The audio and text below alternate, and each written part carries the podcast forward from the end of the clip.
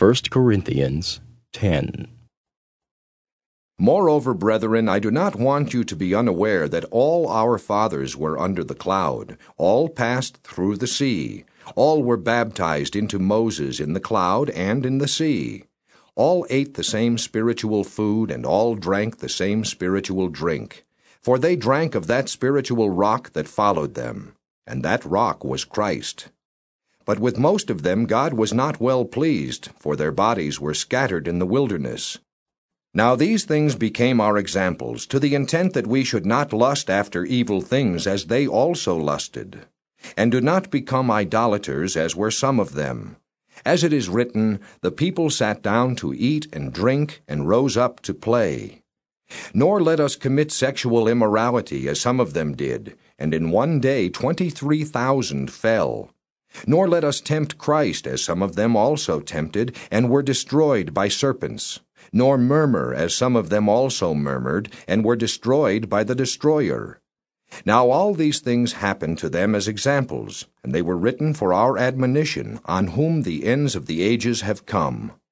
Therefore let him who thinks he stands take heed, lest he fall. No temptation has overtaken you except such as is common to man, but God is faithful, who will not allow you to be tempted beyond what you are able, but with the temptation will also make the way of escape, that you may be able to bear it. Therefore, my beloved, flee from idolatry. I speak as to wise men. Judge for yourselves what I say. The cup of blessing which we bless, is it not the communion of the blood of Christ? The bread which we break, is it not the communion of the body of Christ? For we, being many, are one bread and one body, for we all partake of that one bread. Observe Israel after the flesh. Are not those who eat of the sacrifices partakers of the altar? What am I saying then? That an idol is anything, or what is offered to idols is anything? But I say that the things which the Gentiles sacrifice, they sacrifice to demons, and not to God, and I do not want you to have fellowship with demons.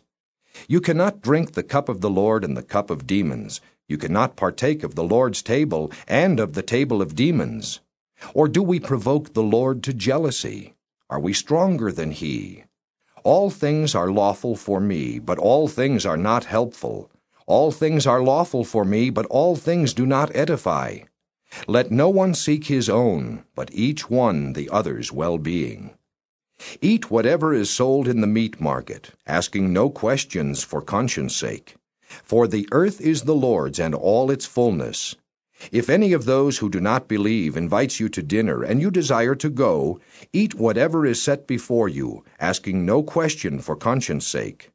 But if anyone says to you, This was offered to idols, do not eat it for the sake of the one who told you, and for conscience sake. For the earth is the Lord's, and all its fullness. Conscience, I say, not your own, but that of the other. For why is my liberty judged by another man's conscience?